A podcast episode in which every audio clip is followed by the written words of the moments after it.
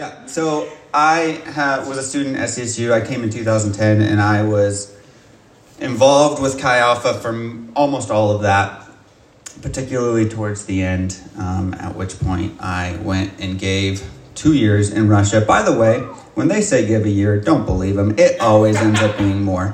For real. I mean, like, it does. It's like, it's somehow it grows into two, three, three. Just be careful, okay? No, no, give you a year if the Lord puts it on your heart.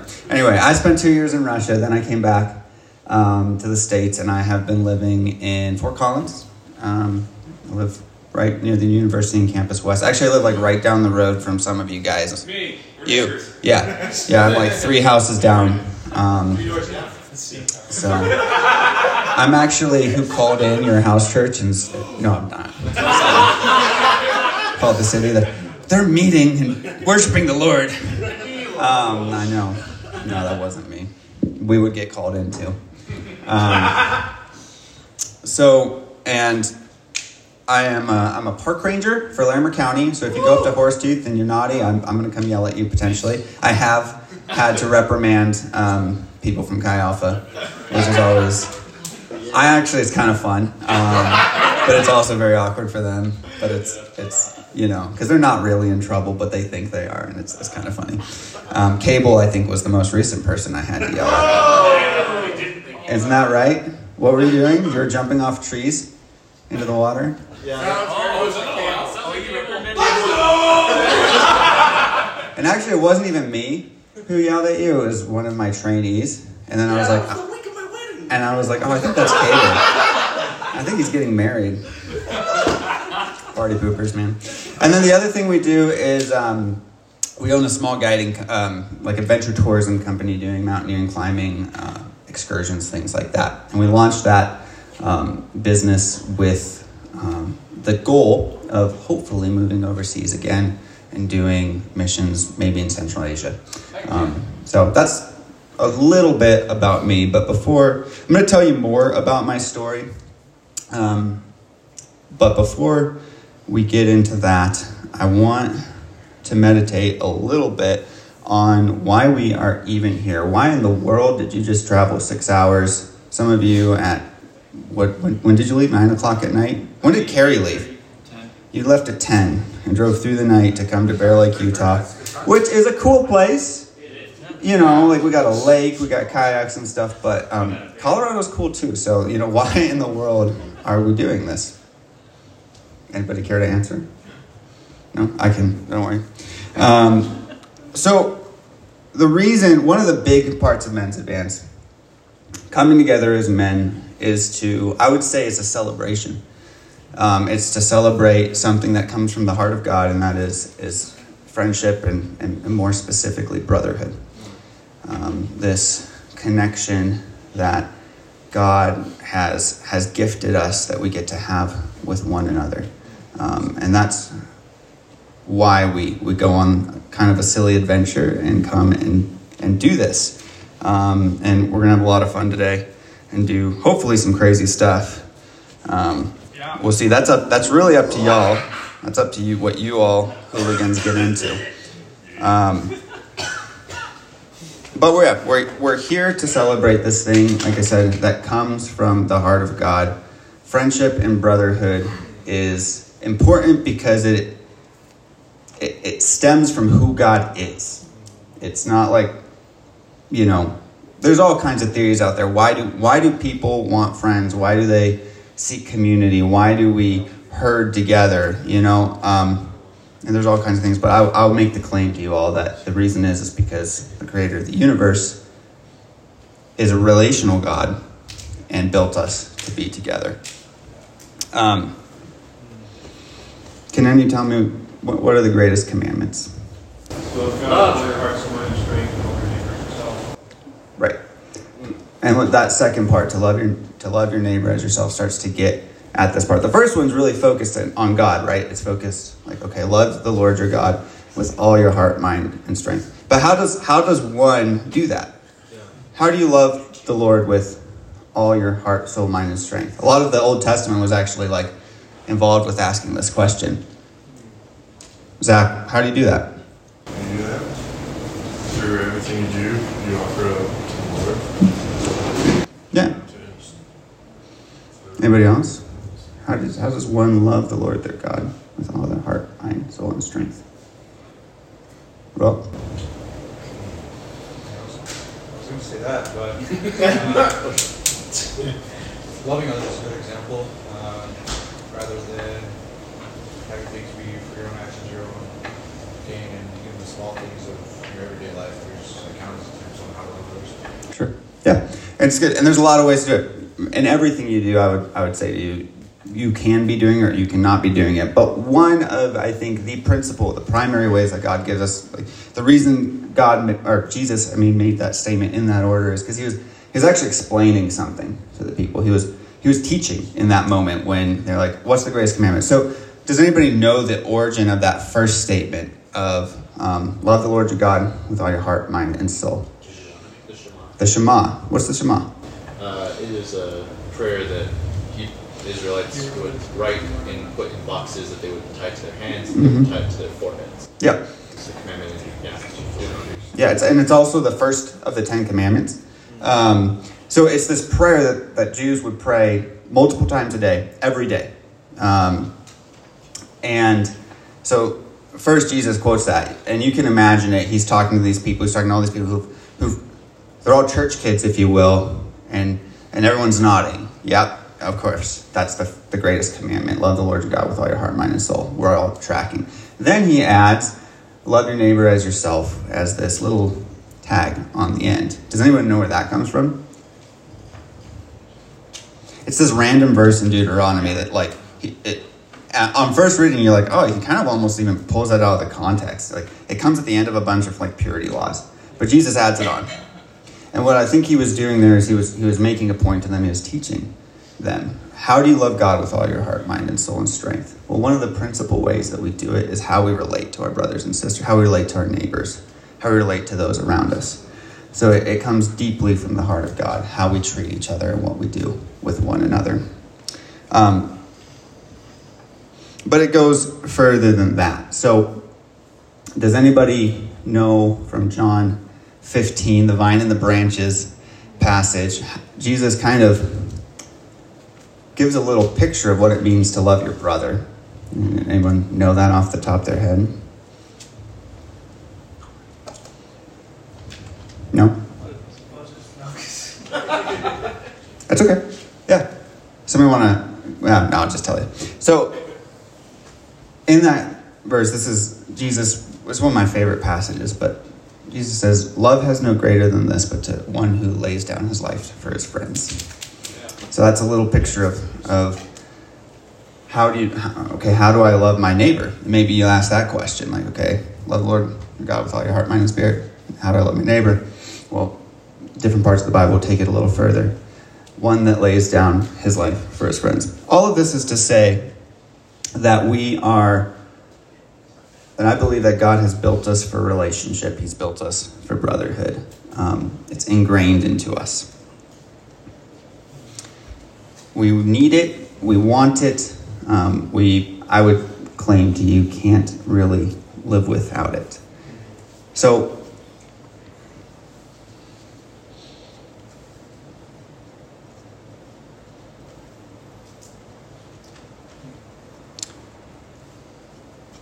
if you don't believe me in that, like, okay, so I was uh, I was a military kid. I grew up all over the place. Yeah, dude. so this dude and I have a very similar uh, growing up experience. We both lived in Deutschland in Germany in high school, about ten years apart. Um, and yeah, we were just. Uh, if anyone ever has an opportunity to go to Germany, eat a doner kebab. It will change your life. Probably more than anything I share with you today. It, it'll change your life. It is, it is the best food in the world. Yes. So you've had doner kebab? Yes. Okay. Where did you have doner kebab? Uh, back like home, uh, like they sell. Like, Where's home? Uh, in in Jakarta. Oh, okay. Yeah. So you know, yeah. and you agree? Yes. Yes. Okay. Good. good. Raise your hand if you. I'm just kidding. All right. So, um, I was a military kid, and I grew up moving all over the place. Change and like not keeping friends was normal to me.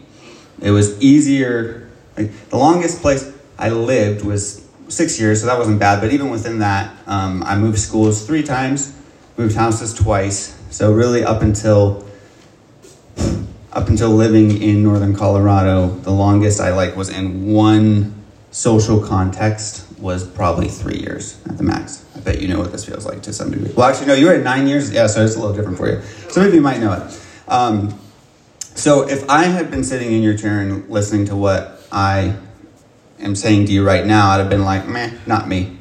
Like I, I like, I'm used to moving. I'm used to leaving people behind. Like I'm okay with being like kind of friends for a little while and then we go. I don't like, I don't need like this deep relationship that that you're talking about. In fact, I don't want it.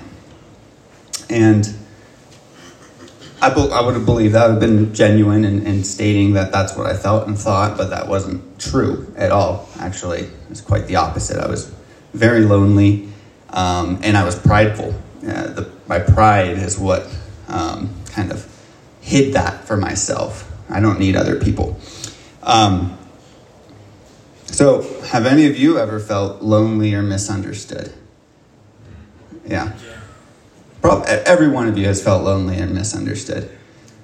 Whatever you may think about that, that is that drive for community in you. That is you desiring to be known and desiring to be loved, desiring to be seen, desiring to have friends who love you. You're built for community, you're built for relationship, you're built to be loved.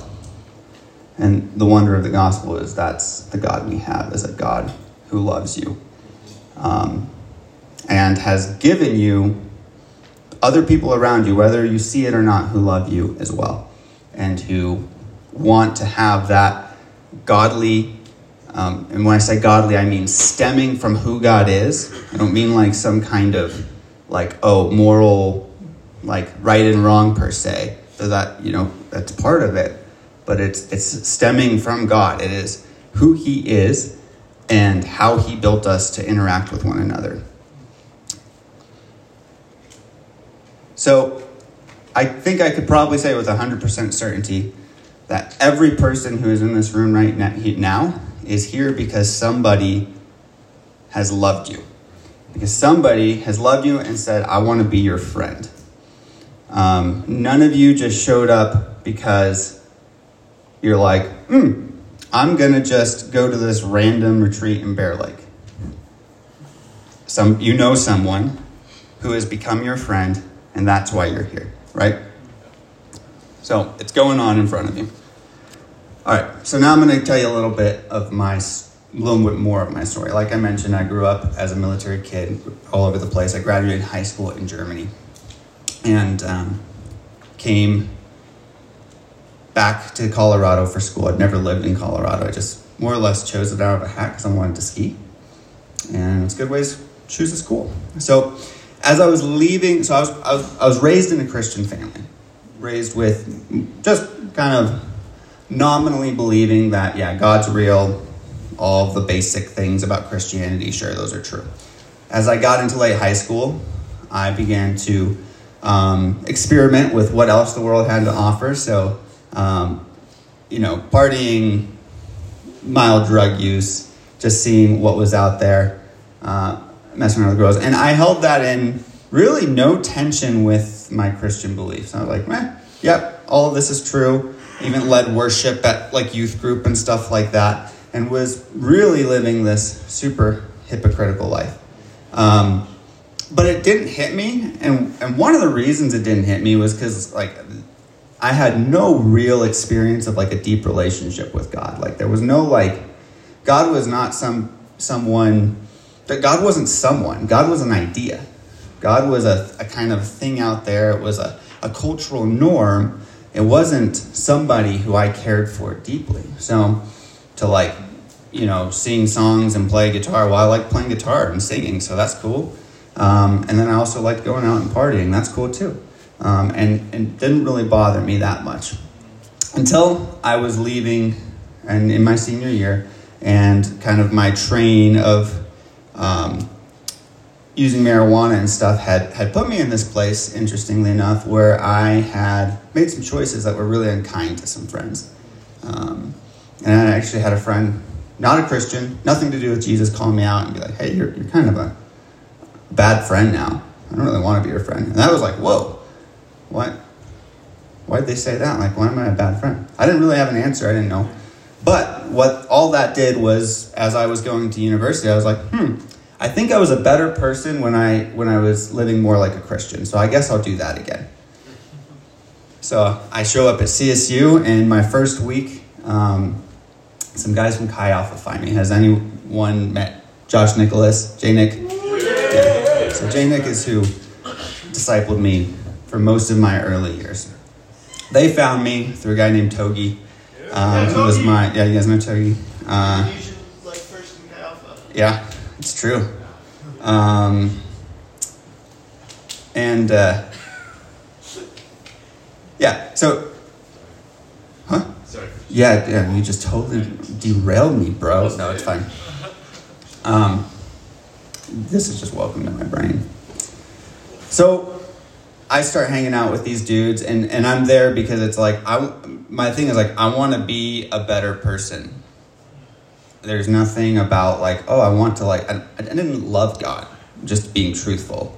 Um, I want to be a better person, and, and these guys are fun to hang out with. So they start I start hanging out with Kyle. I get them plugged in right away. I'm in a small group, um, and but the Lord in His graciousness, even though I wasn't really there for Him, was really there for me would use that and started to to speak to me. And um, i began to one the first thing i noticed was hmm these other guys around me they they do the same things but they seem to really mean it. Like they really seem to actually like there's a little bit more than what i've got. Um, i'm here because you know I, I, I discovered i'm not very nice if i'm not doing this stuff um, but they're here because they like seem like they actually really want to be in a way that's that's different. Um, and that started to prick and pull at my spirit and make me wonder what it was. And then in that, as I started to push into the things that these guys were living for and tell me about, into um, to, to being present, to being a good friend, to serving, um, to seeking the Lord through devotional life and things like that, I, I felt like actually God's starting to speak to me. I started to encounter the presence of the Lord and the Spirit of God in a way I hadn't ever known. And like, okay, this is this is what this seems to be about. Um, felt like the Lord put a, um, a a yearning, maybe even a call for missions um, on my heart in those early years. Went through the normal process, went through LTC, started leading a small group. Um, and it was awesome. Like those early years, and and I was a super duper shy kid, like coming out of of uh, high school, and internally, like God's calling me myself, but like it's it's fascinating when we live according to God's purpose. He he cares for all of us. So like I started learning that hey, I'm a valuable person. Like I have valuable things to bring. I don't need to like try and hide. I don't need to um, I can I can just have a conversation with people, things like that, and it started to grow very externally as a person too, and realize, oh look, I can I can make friends and do things like that, which for me was important. I didn't know I could do that. Um, anyways, all of that goes on, and I'm in my sophomore year.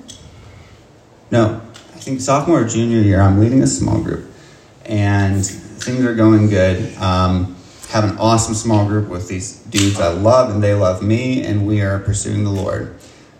But through this entire time, there was this girl.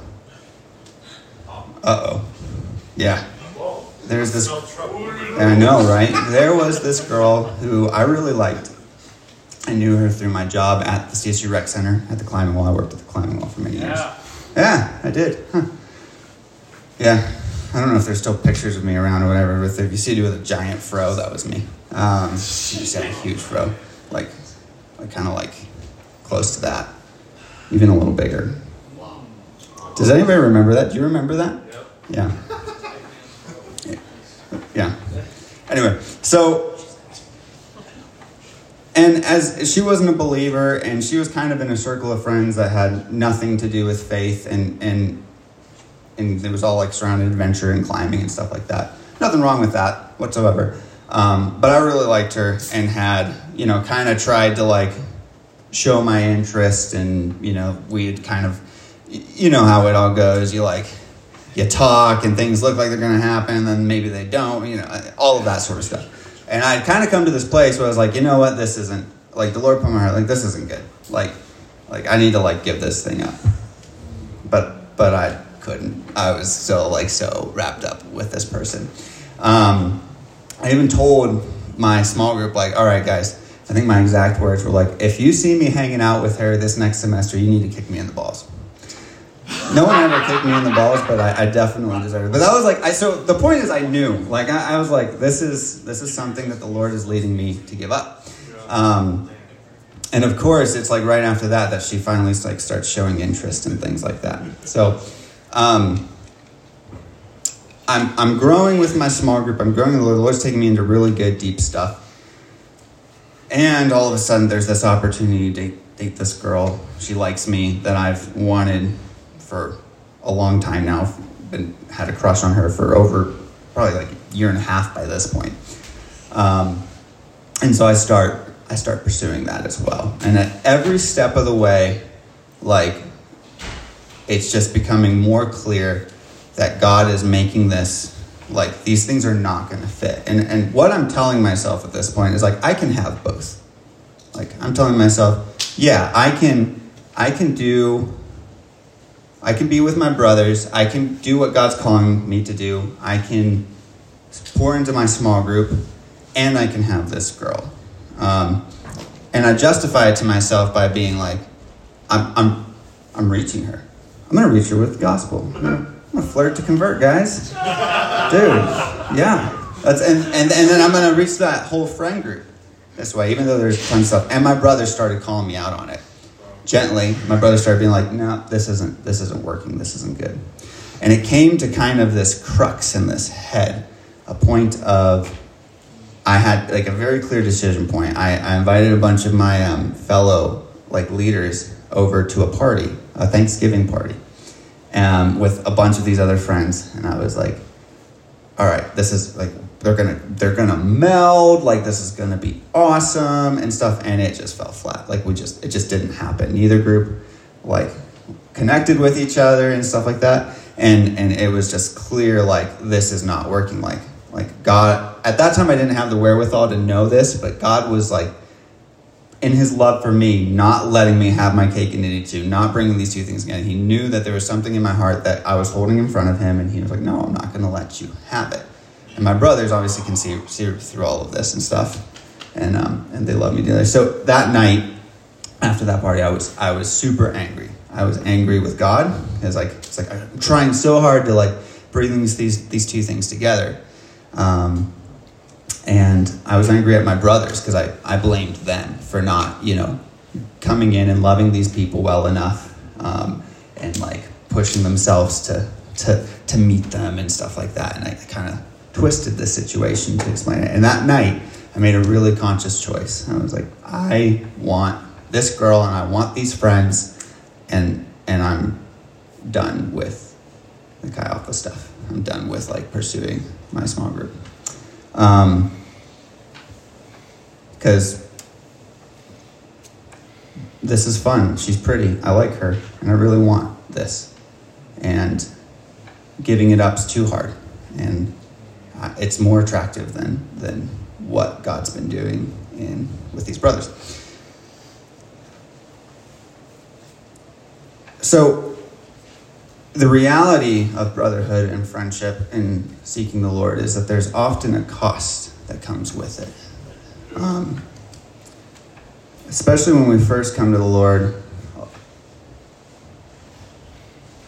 there's generally a season of, of I don't want to say it's easy, but it's like you're realizing that God is good, like, and God is good, and and He's showing that to Himself.